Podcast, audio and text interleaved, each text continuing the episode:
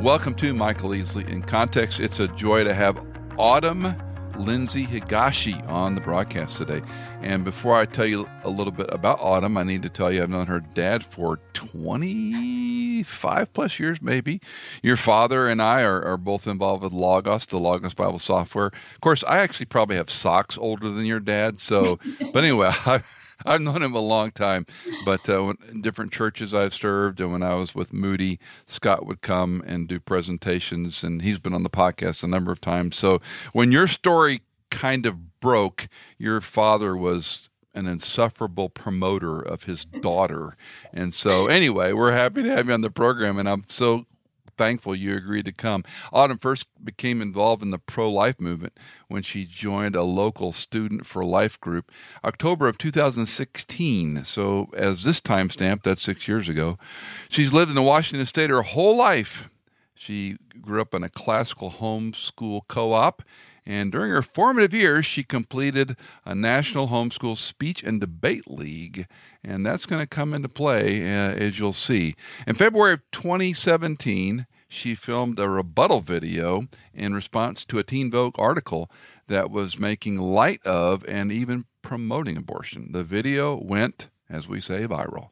And Autumn found a platform to voice her passion for the pro life movement. Now, Autumn is a spokesperson for Students for Life, and she speaks on pro life events around the country as well as contributes digitally in this area. Now, now, Autumn, this bio didn't have all your hits. You you've been all over the media. What, what's been like the biggest surprise media wise you got to to participate in? I feel like as the years go by, I'm just continually surprised because I mean, I grew up in a small town. I'm homeschooled. I did speech and debate. There's nothing super crazy, unique, or wild about, you know, a majority of my life. And so for a lot of time, I was just continually surprised that people continued to, you know, look to me and, you know, want to interview or have me speak. I was just like, okay, you know, like a lot of it I felt unprepared, but the Lord continued to, you know, give me what I needed at the time being, which I was forever thankful for that. I remember right after this launched, I got asked to speak at a music festival and I taught a 40 minute workshop in front of 500 people at 17. I remember standing out and looking at the crowd and just thinking, I don't know how I got here, and I don't really know why I'm qualified to be here, but I know that the Lord has a plan for me, so I'm just gonna shove every nerve that I feel down and I'm just gonna go for it. So as the years went by, more and more opportunities open up. I was invited to the White House to speak with Vice President Mike Pence, along with 11 other students, to talk about the pro life movement and what's happening. You know, and then I've had some less pleasant interviews. You know, I've been on NBC, I've been on NPR, you know, just to kind of hear the voice of the pro life movement because I think a lot of it is the media frames it as everybody is pro choice, especially the younger generation. And when they hear a young person speaking about the pro life movement in a positive light, they're a little bit shocked. And so I'm honored to get to represent the pro life generation and to kind of be the announcer that not everyone is pro abortion. And actually, this is the most pro life generation we've had in all of history, which is why we call ourselves the pro life generation. When I was growing up, of course, uh, Roe v. Wade, I was finished high school in 75, mm-hmm. so 72 was Roe v. Wade. And I still remember I was raised Roman Catholic. I came to Christ and left the Catholic Church years later, but I recall how we were just mm-hmm. mind boggled that Roe v. Wade passed. And my generation was focused on two things on the sanctity of life and the protection of marriage one man, one woman. And as culture has changed and so forth and so on. I remember talking to a, another conservative Christian politician who said, We lost the two biggest battles of our lives with marriage and the pervasive action of abortion. So it's interesting because I remember, and I've talked to younger people on and off on the program, and they're almost passe about LGBTQA Obergefell, and they're almost mm-hmm. passe about abortion.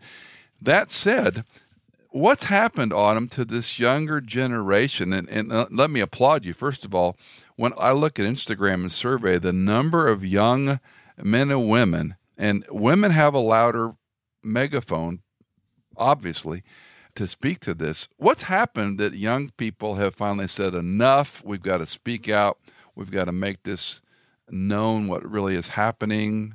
what's your mm-hmm. take on that? Yeah.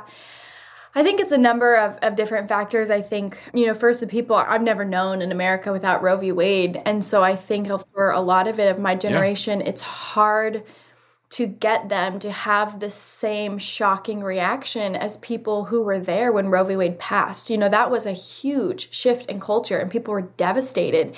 And the generations to follow, they, you know, were born into it. It was what was the norm. And so I think the difficult thing that we have now with this generation is breaking the norm and then sharing truth because it's harder to you know share something with somebody when they already believe it's so accepted it's so normal it's everywhere around us. And i think that's also part of the problem is that you know there's been 63 million children that have been killed by abortion since 1973 that number in and of itself is daunting. And i think for some people it's easy to think well there's nothing i can do. And you know, it's too big of a problem. Even if I am pro life, you know, this is never going to end, right? And so that leads to a passive attitude when it comes to abortion. And so I think that's why, you know, especially organizations like Students Life of America has really helped shift the culture because we've said no it is possible and we can end abortion and we can see progress in this even if roe v wade is still intact and especially right now, the time that we're in with Roe v. Wade on the line,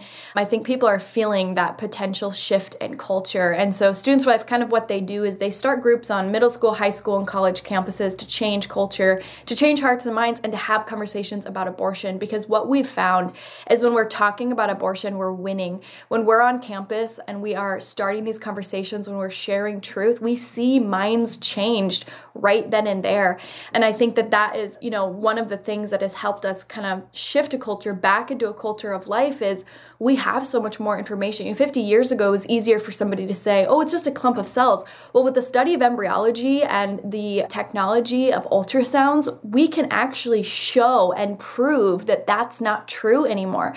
It's very hard for somebody to look at an ultrasound and say, there's nothing there, right? And so I think that mixed with, you know, organizations like Students for Life willing to, you know, be the boots on the ground, to be in culture, to be on college campuses, to be on social media, to continue to share truth.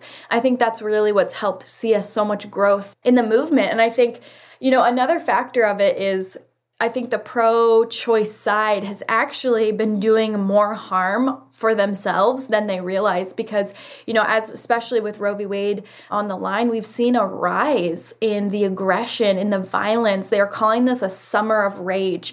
And you've seen probably that there have been pregnancy centers that have been bombed, have been attacked, have been vandalized. And I think with the rise in that, I think it's making people question do I really want to be on their side? You know, why? Why are they responding in this way? If, if the pro choice side is so pro woman and pro choice, then why are we vandalizing organizations that are providing women free care, free alternative, non-violent care?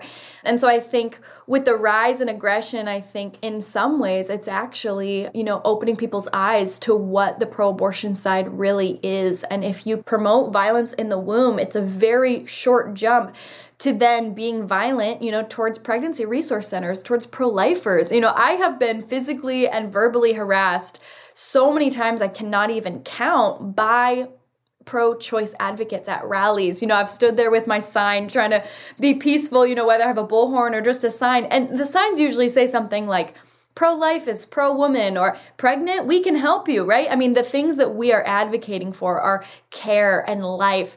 And I've stood there with a sign and people, I remember one time I had this older man standing next to me and he just started elbowing me in the ribs. And I remember just standing there like, I don't, first of all, I don't know how this is helping anyone. And second of all, I don't know how you can claim to be pro woman and then verbally and physically harass a woman just because you disagree with her. And so, I think, you know, just as culture changes and as the two sides ramp up, I think it's really showing the true colors. And the true colors of the pro life movement are love, compassion, care, truth, and resources for women. And I think the true colors for many pro abortion, pro choice advocates is abortion. And what is abortion? It's the killing of an innocent human life. And I think that's harder to defend, you know, and as culture changes, they're kind of gripping on even tighter. Now, you've been kind several times to say pro choice. and e- even that nomenclature to me is interesting because early on it was pro abortion and pro life. Mm-hmm. And then it became pro choice, and then it became women's health because language is everything. Mm-hmm. And the nomenclature any group uses has to be continually nuanced so it's more acceptable, right? I'm intrigued by why do you choose to call it pro choice? I kind of use them interchangeably. Um, you okay. know, a lot of times I think that the reason I use them interchangeably is because I think people kind of have in their mind what I've seen is they'll accept that some people are pro abortion, they'll accept that some people are pro choice without realizing that I think those are the same things. And so sometimes I'll use them interchangeably to kind of to show that there isn't really a difference between the two. And you know, when you call yourself pro choice, okay, the question is what choice? because I'm pro-choice for a, a lot of things, right? right? You know, I I think that women should absolutely have choices in their lives and even what to do with their own bodies. The difference is the child in her womb is not her body, and so I am more than happy and willing to say that I am anti that violent choice, just as I'm anti choice of somebody deciding they want to walk into the street and murder somebody, right? And so when they use this term pro choice, I think it's important to kind of nail down okay, what choice are you talking about? Abortion? Okay, then you should be comfortable being called pro abortion. Mm-hmm. But I think a lot of times, you know, that's just kind of, you know, what people refer to the two sides as pro life and pro choice. And so I think as pro lifers, you know, you should be able to be comfortable to kind of to take both terms and still be able to disagree with it and try to have conversations. Are you a fighter by nature? I would say so, a little bit. I think the pro life movement unlocked that. You know, in my life, I didn't have too many areas where I needed to be a fighter. And I think when I joined the pro life movement, that was probably amplified in my personality. So we'll have the link in the show notes to your Teen Vogue response. Any idea that was going to blow up like it did? Definitely not. I remember, I mean, before that, I wasn't doing anything really in the pro life movement. I knew that I was pro life, and, you know, I thought I had a good understanding of what abortion was, but I didn't really realize there was movements within it. You know, I didn't realize there was pro-life movement and pro-choice activists. I kind of thought people were just pro-life or pro-choice until I saw that Teen Vogue article. Um, it was titled "What to Get a Friend Post Abortion," and it was targeted towards teenagers. And it was things like an F uterus pin and a funny movie and sparkly underwear. And I just remember thinking yeah, I don't think that this is how we should be addressing this. You know, regardless of where you stand on abortion, it's important to acknowledge the seriousness of the topic. And so I sat down and I wrote a 10 minute script because, you know, when I did speech and debate, that was the normal. I wrote 10 minute speeches. And so well, that, thought, that was my next, that was, I was going to interrupt you and say, now you, your, your debate training is coming into play. yes, yes. You know, looking back, it's kind of a long video for a social media clip, 10 minutes. But I remember reaching out to Students for Life and asking if they wanted to share it. And I thought maybe, you know, a couple hundred views. I just thought if, if at least a few girls my age were able to see it and it was able to resonate with them or maybe make them think twice about where they stood on abortion, then great. That's, you know, what I wanted to do. And and looking back, I actually think it's probably good that I didn't have expectations because it may have overwhelmed me too much to know what was coming. So I think sometimes, you know, God doesn't give us too big of a picture into the future because he knows that, you know, it might freak us out and I just remember going back in, and the next day after they had posted it, it was the day they posted it, it had you know two hundred thousand views after just a few hours, and I remember just thinking, whoa 200,000 people have seen my face and they're talking about me in the comment section as if I'm somebody. And then by the end of the week, there was over a million. And by, you know, the next few weeks, you know, other news outlets had picked it up. There was just several million views on this video. And I was getting interview requests and speaking requests. And thankfully, I did have a little bit of speech and debate training on my belt where I felt like I was able to do that. But so, so, so, so unexpected. But, you know, honestly, the last five years have just been a continued series of unexpected events that God has opened doors and, you know, helped me walk through. You study debate, so you know an ad hominem argument when you attack the individual as opposed to the issue. And this is what's striking about the pro choice, pro abortion, mm-hmm. you know, aggregate is that we don't talk about the issues.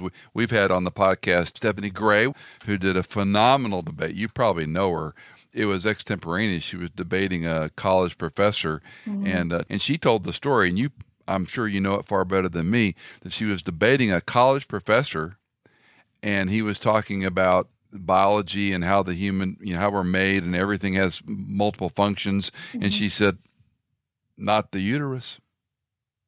And it was like a haymaker comment, and, and that kind of launched her. You, you may know her, you know, as a friend. That launched her into a whole new arena.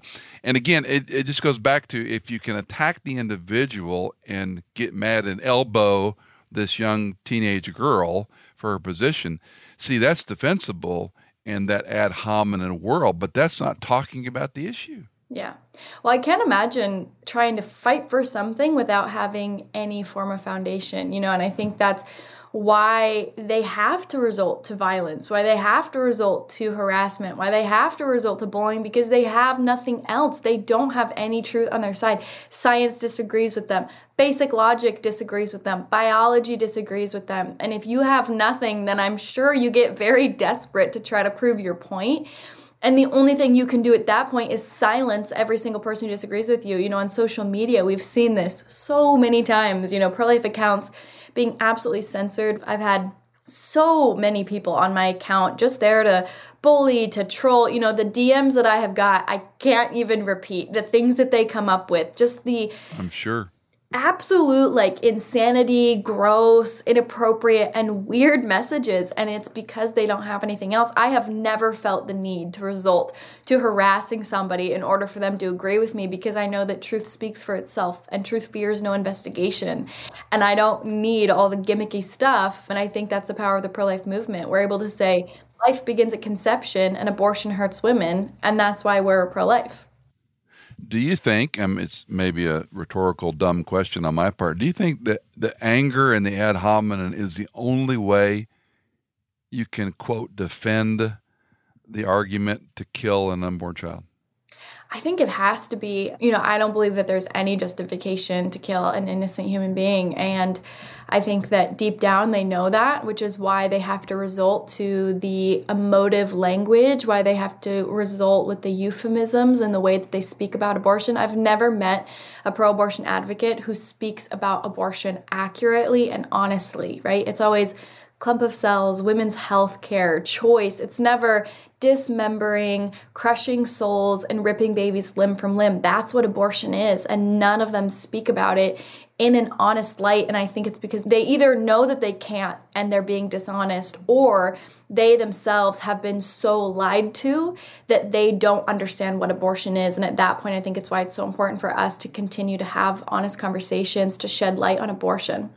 And, and can I add the hurt of the individual? If you had mm-hmm. an abortion as a teen or a 20 something, mm-hmm. maybe a young woman that doesn't know God and far from Christ, and they went through this experience, how indefensible would that be for that long, you know, quiet night when you're realizing I killed a child? Yeah. Uh, yeah so you have, yeah, put the anger at bay to keep it at yeah. bay. Yeah, and my heart breaks for, you know, post abortive women, especially those who are in the pro choice realm, because, you know, for us, if there's somebody who has had an abortion, we have nothing but love and compassion and care for them, and we want to treat them the way that Jesus would, you know, with love.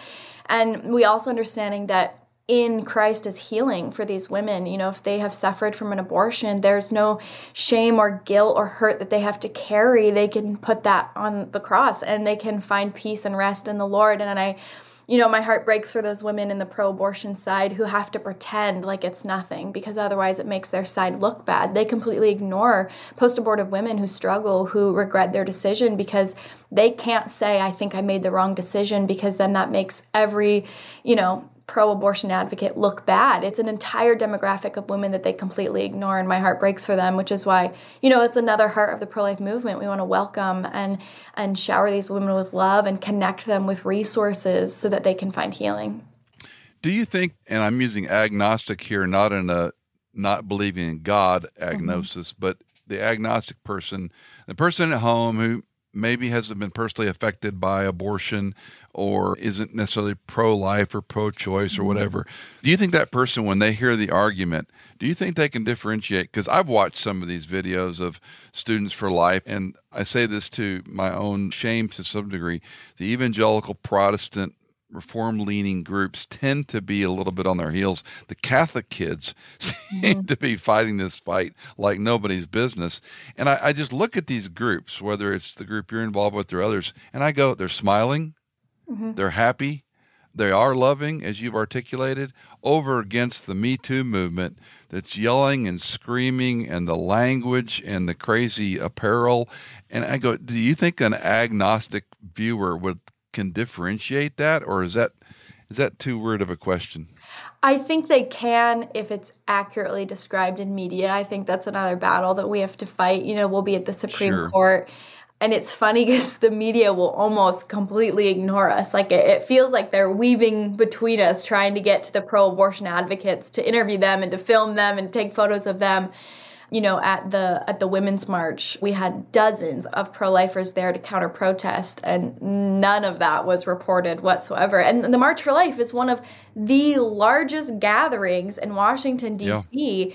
and you don't hear about it unless you are heavily involved in the pro-life movement because nobody wants to cover it and talk about it and so i think you know that's part of the battle of trying to convince people that there are pro-life students that there's pro-life families because they're so, you know, shh, no, you don't exist. You know, they kind of push us into a corner. And so I think it's trying to break out of that and to show you're not alone if you're pro life. And there are hundreds of thousands of people who agree with you, who believe what you believe and want to be passionate about it. So I would hope that somebody would be able to look at the two sides, you know, groups that are vandalizing pregnancy resource centers, people that are vandalizing students on college campuses, and, you know, think twice or at least be set back by that. And then to see the work of the pro life movement and to see students walking alongside pregnant and parenting students, you know, there on the sidewalks of Planned Parenthood and all the work that they're doing in their own communities. You know, Cindy and I have four children, four adult children, and three of them are adopted. And mm-hmm. we, we didn't adopt as a Christian, you know, response to help. I know orphan care is a big topic, and my wife is very involved with that as well.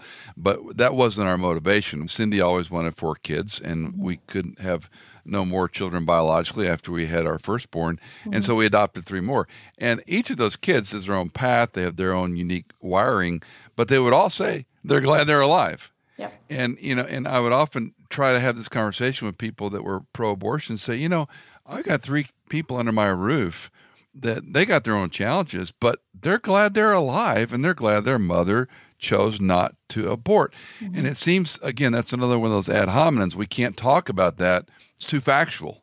Mm-hmm. Um, my body, my choice. I get to do with it. Yeah, but you can carry that to term, and there's I know it. I think last time I read there was something like four thousand plus couples in line for one available domestic infant. Mm-hmm. Yeah, I think adoption. you know nationwide there's two. I think there's around like two million families just on a wait list, and then yeah, yeah. if you break it down it's not very many babies to how many women and families who are, are looking to adopt. I know my sister, she's and, on wait list right now to adopt. And the problem is there's just not enough babies. There's hundreds well, and then they'll counter, well, foster care. And we're well involved with foster care too. And what, what they don't disclose on foster care is those aren't always easy adoptions because you might have termination parental right issues. You might have other legal complications with the child mm-hmm. when they're in foster home that they can't be what they call a forever home. Mm-hmm. And then there's there's the other unseemly conversation that when you do adopt an older foster child, it may well disrupt your family in an enormous way. Mm-hmm. And so, you know, we were tutored under the you never adopt older than your youngest child. Now that's old school, and I know there's we have friends that have done that and done very well. But that said, I'm bringing this up just to say there are options mm-hmm. besides the you know my body my choice. And then, what's your thought on there's always an overreaction. They're going to come after the next thing. They're going to come after, you know, and it's not, let's talk about Roe v. Wade. They're going to dissolve gay marriages. They're going to, I mean, they, they just jump. What, what's your take on why they react so violently with these overstatements? I was actually in Washington, D.C. for the month that Amy Coney Barrett was appointed to the Supreme Court. So during her confirmation hearings, you know, that entire process, I was actually living in Washington, D.C. to be there. You know, I was at the Supreme Court almost every day because there was rallies and events and protesters. And so we were there to make sure that there was a supportive voice for her. And I remember when she got appointed, I was kneeling at the Supreme Court praying with our team, and we just heard everyone started screaming and chanting. And my first thought was, okay, it's either really good or it's really bad. I remember I stood up and everyone was just chanting ACB was confirmed and you know it was such a powerful moment but I remember right after that I was doing an interview and at the time, I didn't realize that the people interviewing me were not on my side. They were like being friendly and peppy. And then the interview started, and it was like immediately I knew that they were trying to get me into a corner. And I remember them asking me, So, why are you excited? Are pro lifers excited because you believe that Amy Coney Barrett will use her personal religion and beliefs to influence her decisions made on the Supreme Court? I remember saying, well, no, actually, I hope she doesn't. I hope she looks at science. I hope she looks at the Constitution. And there is absolutely no mention of abortion in the Constitution. What there is a mention of, though, is the right to life. And science is very clear that life begins at conception. And so, you know, when we want Supreme Court justices on the court, we're not saying we want them to use their personal beliefs. We want them to use biology and science and basic common logic to understand that the decision made in 1973 was incredibly flawed. I mean, the entire case mm. was flawed. You know, Jane Roe, yeah. Norma McCorvey, she they found a young, poor, vulnerable woman to take advantage of they made up this story that she was raped and she was looking for an abortion and you know the entire thing you know and it came out years later you know she was never raped and she never had an abortion. She actually placed her child for adoption. Right. you know so the entire case in and of itself was flawed and then just the complete disregard for human life and the complete disregard for the scientific fact that life begins at conception. That's why we have an issue with roe v. Wade. It is not because people are wanting to use their personal religious beliefs, absolutely, I am pro life because I'm a Christian, but I can also make an entire pro life stance based on science and logic and reasoning and not mention my faith at all. And so I think that that's the difference of as people are feeling like conservatives are trying to take over and, and you know Christians they just want their religion in every aspect of life and they're trying to take us over, they're trying to control our lives. And when it comes to the issue of abortion, that's not true. I work with a lot of people in the pro life movement who are not Christian. There's an organization called Democrats for Life, there's another one called POW, and it's Progressive Anti Abortion Uprising. And it, it is a group of progressive atheist, anti abortion activists. And, you know, I love working with them because it shows that this is not just a religious argument, it is a human rights argument. It's a human rights violation that children are being killed in the womb. And that is why we fight this fight. When you're on the steps of the Supreme Court or other student gatherings, have you had opportunity to talk to some young women and maybe not maybe you've changed seen their mind change or maybe you've just seen a conversation where it's moved a little bit what have been some of the if you can summarize what are the things that make sense or that mm-hmm. make people pause and go i hadn't thought about that mm-hmm. i would say probably at the supreme court typically the environment is not the best environment to have those conversations right. you know i'm actually criticized often because i'll go to you know these events we have bullhorns and we're chanting and it's all very peppy and lively and, and joyful but you know many people will say well you're not doing anything. You're just there to make them mad and i don't even know. And i think that you know it's because they don't understand the environment right? I guess they want us to go and to have one-on-one conversations but the other side at these types of events typically are not receptive to these one-on-one long conversations right? They're there to protest. That's why they're there. But i have seen a lot of progress on college campuses and even on the sidewalks of planned parenthood. I remember i was there praying. There's an organization called 40 Days for Life, and they host vigils outside of abortion clinics for 40 days straight. They have people praying every hour of every day for 40 days straight. And so I was out there, and a group of young women came to counter protest us, and they had their handmade signs. And, and she said, I stand with Planned Parenthood. So I just walked up to her and I asked, you know, why do you stand with Planned Parenthood? Why do you support them? And she shared that she was a victim of sexual assault and she supports Planned Parenthood for that reason. And so I asked her, I said, well, are you aware that there is, you know, video proof of Planned Parenthood refusing or failing to report instances of sexual assault? You know, there's been undercover videos of, you know, older men, you know, posing as pimps or people bringing in young girls with a clearly uncomfortable and inappropriate situation. And planned parenthood just zips their lips. They'll perform the abortion on the young girl and they send them out their way without absolutely anything. And they're technically obligated to legally report those instances. I also one time called our local planned parenthood and i said Hi, I'm a 17 year old girl, and my boyfriend is over the age of 18. And I don't want my parents to know that I'm sexually active, and I really don't want them to know that I got pregnant and I need an abortion.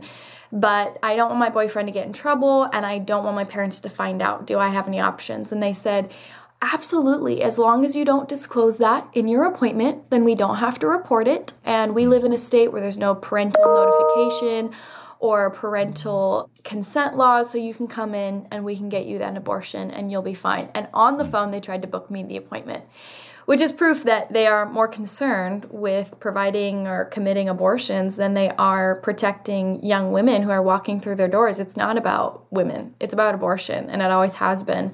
And I think as the years progress, we're seeing that more and more. What's an abortion cost at Planned Parenthood? Typically around $500. Right now, we're kind of in a unique and new battle with the unleashing of the chemical abortion pills. We actually call them chemical coat hanger abortions because, you know, one of the biggest arguments is, well, if you ban abortions, then women are going to have to do self performed abortions. It's going to be coat hanger abortions which are extremely dangerous, and yet they are advocating for abortion pills to be sent to women's homes without any appointment, without any ultrasound, nothing.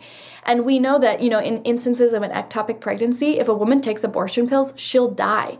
You know, these are incredibly dangerous. They have so many health risks, and yet they are wanting pretty much every home in America to be an abortion facility because they want women to be able to order abortion pills without any doctor note, without anything to just be sent to their house and that is incredibly dangerous. I mean regardless of where you stand on abortion that should be something that you're wary of. That should be something that you refuse to support because it's incredibly dangerous you know and so we've seen a huge rise in that with upcoming years especially as states have uh, started to outlaw abortion. And you know if roe v. Wade is overturned, you know, that doesn't mean that abortion is going to be legal in every state all over, but there are many states that have trigger laws, which would kind of put them into a more pro life stance in their laws.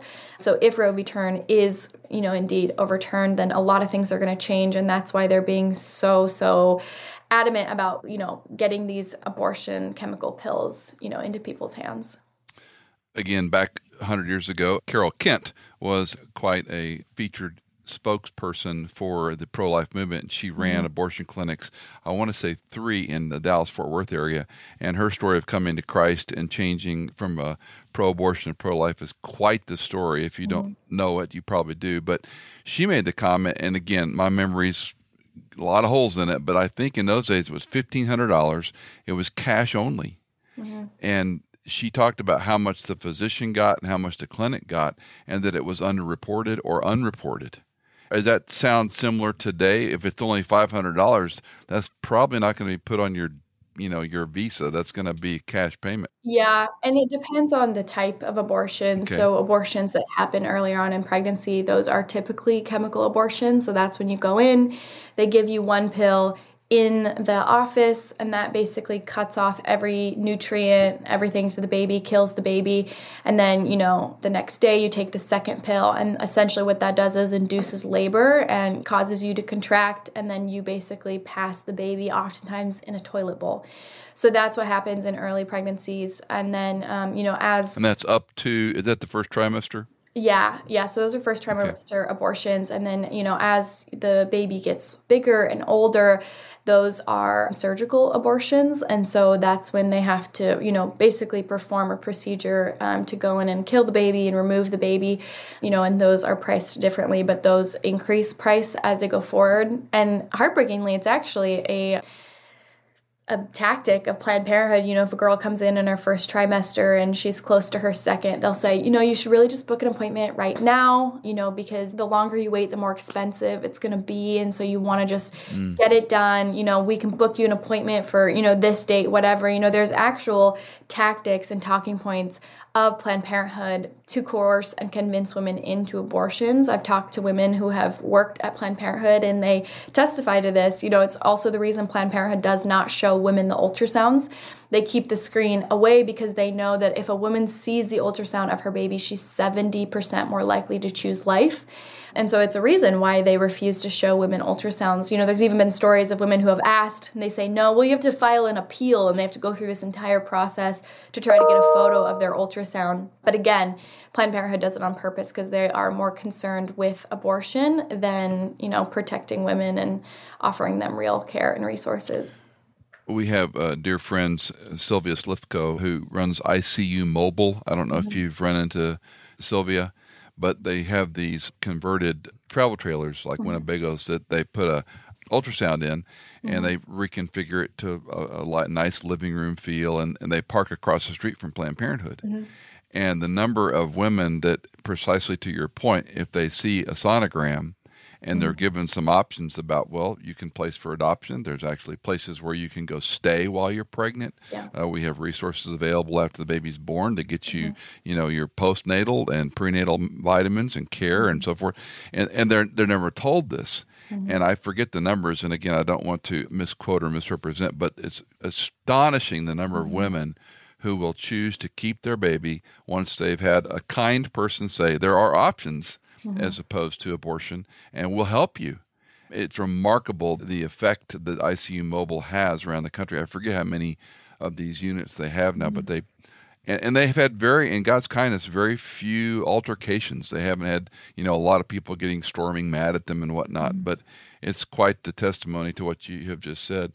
When you step back and you think about this autumn, you're newly married. You're twenty.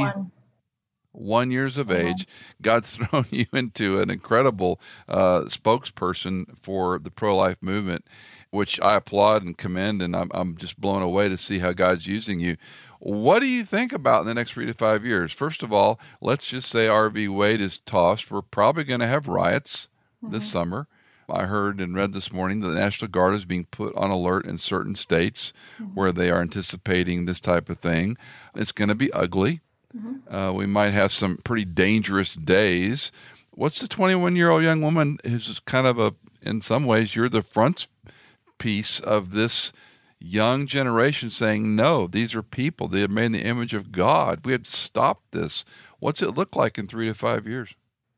I think even if Roe v. Wade is overturned, our work's not done. Actually, I think our work becomes a lot more important because you know, you know, this is what we've been working for in a lot of ways. We want to make abortion illegal, but we also want to make it unthinkable, unnecessary, and unavailable. And I think a lot of that is, you know, figuring out how can we walk alongside women to make sure that they know that they're not alone. Standing with You is an initiative of Students for Life that I work with closely. And the entire goal is to figure out okay, what do you need? How can we help you? And how can we support you to choose life so that you succeed? Because we want these women to flourish and to succeed and to find joy in their pregnancy and their babies. But a lot of times they don't feel like they can. You know, maybe they find themselves pregnant and the first reaction is fear and panic. Planned Parenthood's response is to capitalize on that. Oh, you're scared, you're panicking. Okay, we can help you. Just give us $500, we'll mm. kill your baby, and we'll send you on your way.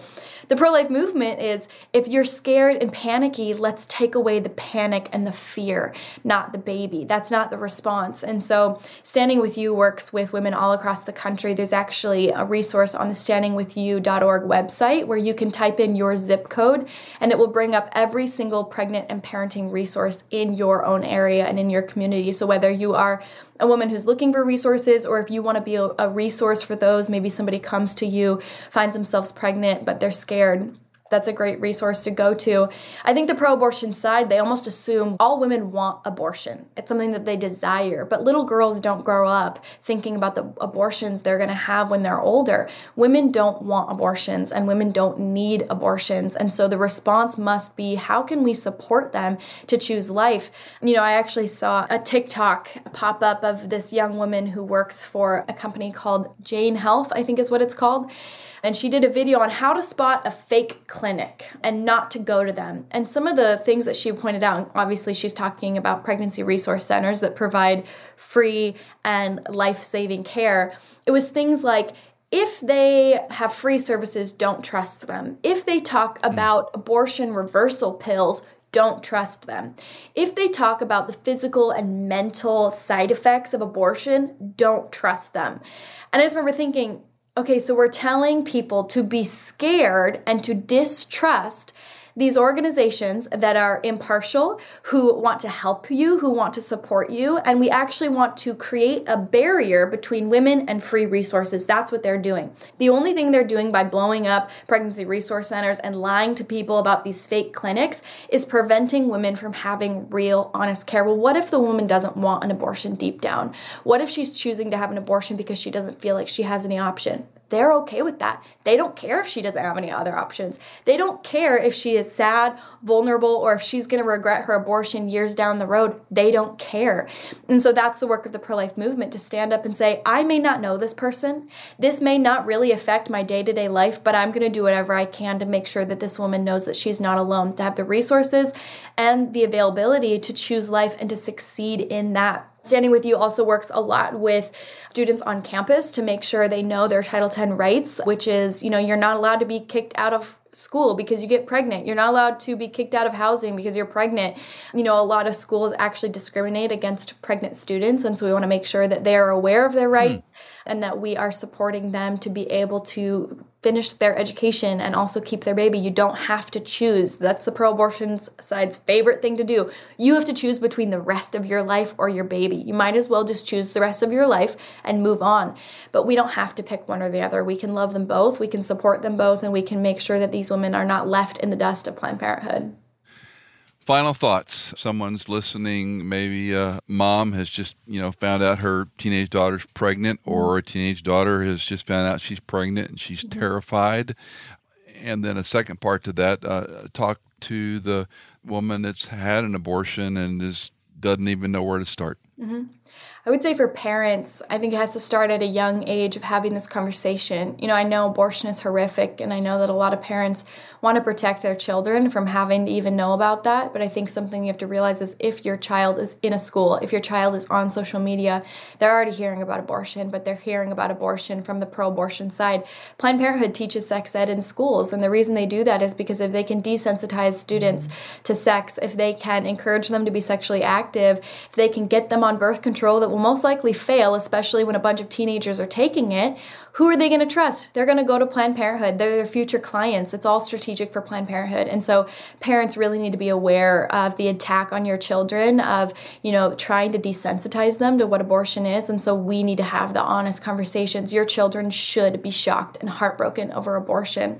And so I think having that conversation and also making sure that they know that if they do find themselves pregnant, I think a lot of young women who grow up in Christian homes, they're more scared of telling their parents that they are sexually active active and pregnant than they are of getting an abortion. And so I think, you know, while we want to teach them the sanctity of life and, you know, the importance of sex in marriage and, you know, the beauty of it within marriage, you know, to save it for that, I think we also need to recognize that if something does happen, they need to be able to trust you and know that they can come to you.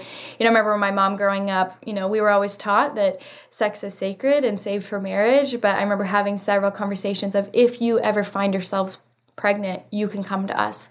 There will not be, you know, punishment. We will be there to support you, to walk through this with you. And I think that that's a really important conversation to have with your young girls and your young men. You know, if you get your girlfriend pregnant, please come to us, you know, because this is a lifelong decision. And a lot of times it's made in a moment of fear. And so if we can help prevent that, then that's what we want to do. And for women who find themselves in unexpected pregnancies, I would say, you know, I just want you to know that there are so many options for you. And while you may feel like your life is ending and, you know, this is the end of your future, that's not true. And there's pro life organizations, there's pro life people who are more than willing and excited to support you, even if it's you don't have money to afford it. We do baby drives, we do fundraisers, but just also know that this decision is permanent. You are already a mother of a beautiful, precious baby, and it is your job to protect that life. And while I know that it would be incredibly difficult. I would just hope that you'd be able to be connected with resources to know that you can succeed, you can flourish, that the Lord loves you, that He loves your child, and He has a purpose for the life that is inside of you. We've been talking to Autumn Lindsay Higashi, and you'll have all the information in our show notes as always. Go back and watch her first Teen Vogue response. By the way, did you ever hear from Teen Vogue? Did anyone reach out? I did not. Their print kind of ceased to exist a little shortly after yeah. that, so they're now yeah. only online you know so so maybe that that made a dip in their sales but um, you know who knows we never got an official statement from them well that, that'd be fun to have a discussion between that author and you some point yeah. autumn thanks for your work and your labors i hope you're encouraged you. i hope you uh, can take the nasty DMs in stride and keep pressing on. God's obviously using you and Nate, and uh, enjoy this day. He's given you a great platform, and thanks for your courage and thanks for your example that uh, other students will say, you know, let's think about this. This is a person made in the image of God, and we should do all we can to save that life. So thanks for all you're doing. Thank you. Did you know that In Context is fully funded by our listeners like you? If you are a regular listener, would you consider giving a one time or perhaps monthly donation? You can give at michaelincontext.com. In Context is produced by Hannah Seymour, mixed and mastered by Sonomorphic, and music composed by Tycho and Blair Masters.